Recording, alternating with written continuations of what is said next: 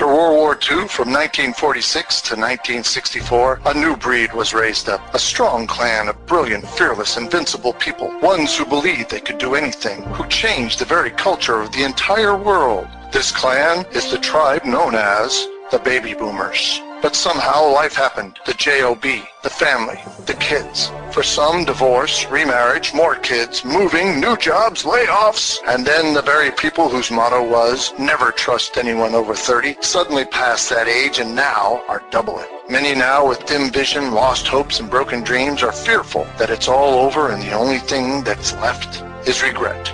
But out of the ashes was born Bobby the Boomer. His mission is to inspire belief, rekindle his clan's fire, to revive the hopes and dreams of his tribe so they will rise up once again to surpass their glory days and achieve even greater things now. Look, up in the sky. It's a bird. It's a plane. Nope. It's Bobby the Boomer. Bobby the Boomer. Hey, Bobby.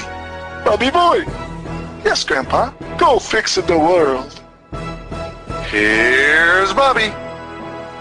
This is Bobby the Boomer, the baby boomer's buddy, coming to you today from the Walmart parking lot in my non-mobile right now mobile studio, trying to make an episode, uh, get ahead of the game so I can have a couple of episodes produced and out there for you to listen to and enjoy. I hope, I hope, I hope. Maybe a lesson or two, or at least a chuckle or three. And uh, other than that, yeah. So, how are you today? I hope you're okay. It is a overcast uh, Chattanooga day. It has been raining during the nighttime, which I'm glad it rains at night because it's been a pouring down. Yes, indeedy duty, pouring down hard, and it's starting to get cold. But guess what? It's uh, wintertime here in the uh, north hemisphere. Northern hemisphere? Yeah, anyhow, but what's the title of today's episode, Bobby? Let's get with the show. Okay, let's get with the show. Today's title of the episode is kind of congruent with my last couple episodes, Bad Tooth, and Bad Tooth 2 about the misadventures or adventures of me going to the dentist and having a tooth pulled and with an abscess and then going back again and having another tooth pulled. Yeah, and I had mentioned in uh, those episodes, or at least the last episode, that you ought to go with your gut. So I thought I'd do an episode entitled Go with Your Gut. And, and I thought I would expand on that just a bit more to include other things besides when you think a tooth is bad and you don't want to say anything, but you should have said something and you should have went with your gut. You should have went with that feeling inside that you just knew in your Noah that something wasn't right. Or sometimes we get just little advice. Doesn't have to be a big thing. Now, how many times, baby boomers, have you had that feeling about, well, don't go down this road or take this left turn or do this or do that or whatever, and you just didn't listen to that small voice, and then you found yourself in a pickle. Yeah, like a tooth throbbing that should have been pulled out for more than a week, or a lot of pain that you shouldn't have gone through, or when you should have slowed down. Uh huh. or maybe waited a little extra at the red light when it turned green before you went. Yeah, and then you end up,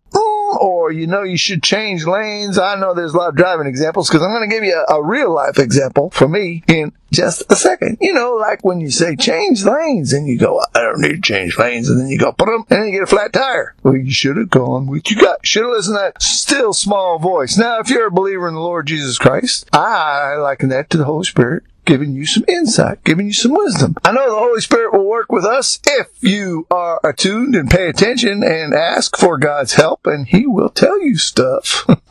if you're paying attention and if you listen, and sometimes we ask the question and we answer it before God can even get around to entertaining the question, so to speak. But anyhow, for the car deal, yeah, I was driving one day early to work, and I had the I had actually had the green light. I was going down the main road. I had the green light because I was on the main road, and usually there's hardly anybody else out there at uh, oh dark 30 when I go to work. But some that still small voice or that gut feeling said, you need to slow down, maybe even stop. And I said to myself, self, it's green light. I don't need to stop. I got the right away.